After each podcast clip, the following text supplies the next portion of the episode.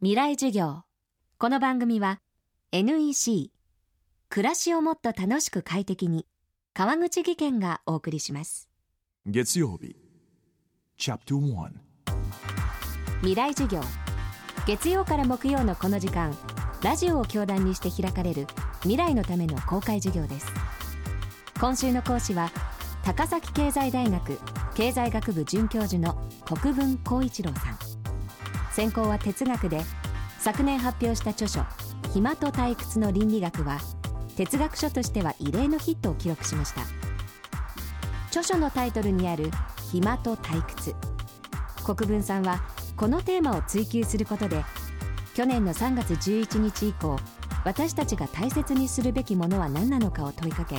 多くの反響を受けています。未来授業1時間目、テーマは暇と退屈の違い。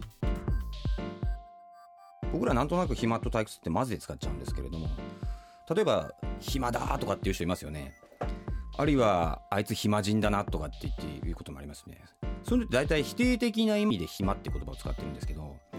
実際には暇だって人が言うときに何を意味してるかっていうと、退屈だってことなんですよね。で、暇っていうのは何かっていうと、要するに時間に余裕があるっていうことですね。もうちょっと難しく言うと、客観的な条件のことですね。ある生きている時に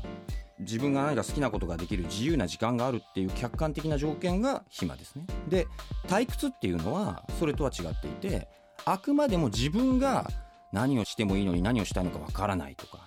何をしたらいいんだろうって思ってしまうという気持ちのことですから、これは主観的な感情のことなんですよね。これはもちろん僕の定義ですけれども、普通こういうふうに使われていると思うし、これが多分それなりに妥当な定義だと思うんですよ。だから暇と退屈について考える上で大切なのは、暇と退屈ってのはとにかく一回分けてみることですね。もうちょっと言うと、表が書けるんですよ。退屈している、退屈していないが横にあって、暇がある、暇がない。そうすると暇で退屈してるとか、暇だけど退屈してないとか、暇じゃなくて退屈してない、暇じゃないのに退屈してるとかって、4つパターンを考えることができるわけですね。暇と退屈を分けて考える。その上で国分さんはこの2つの概念の本質を解釈しています。暇と退屈について考えるときの出発点っていうのは、退屈がとにかく人間は嫌だってことなんですね。だから退屈しないように常に何かをしてしまうっていうのが僕の出発点なんですね。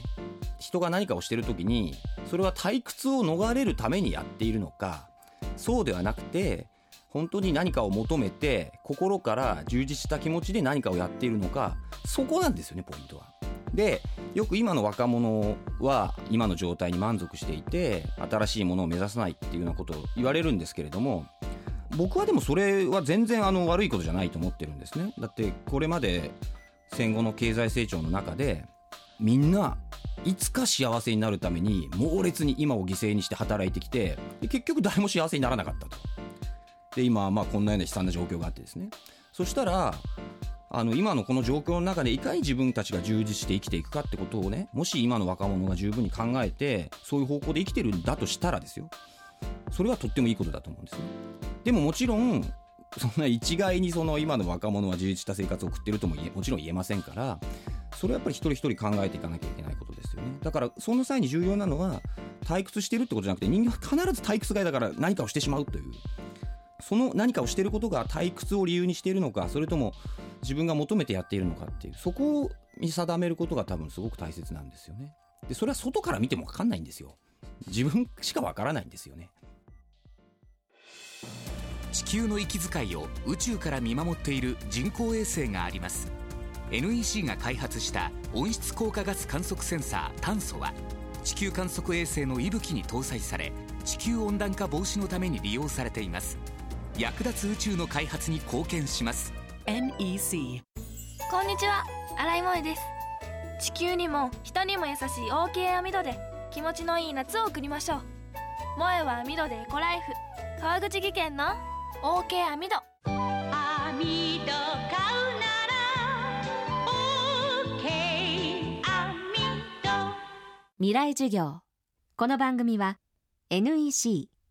暮らしをもっと楽しく快適に、川口技研がお送りしました。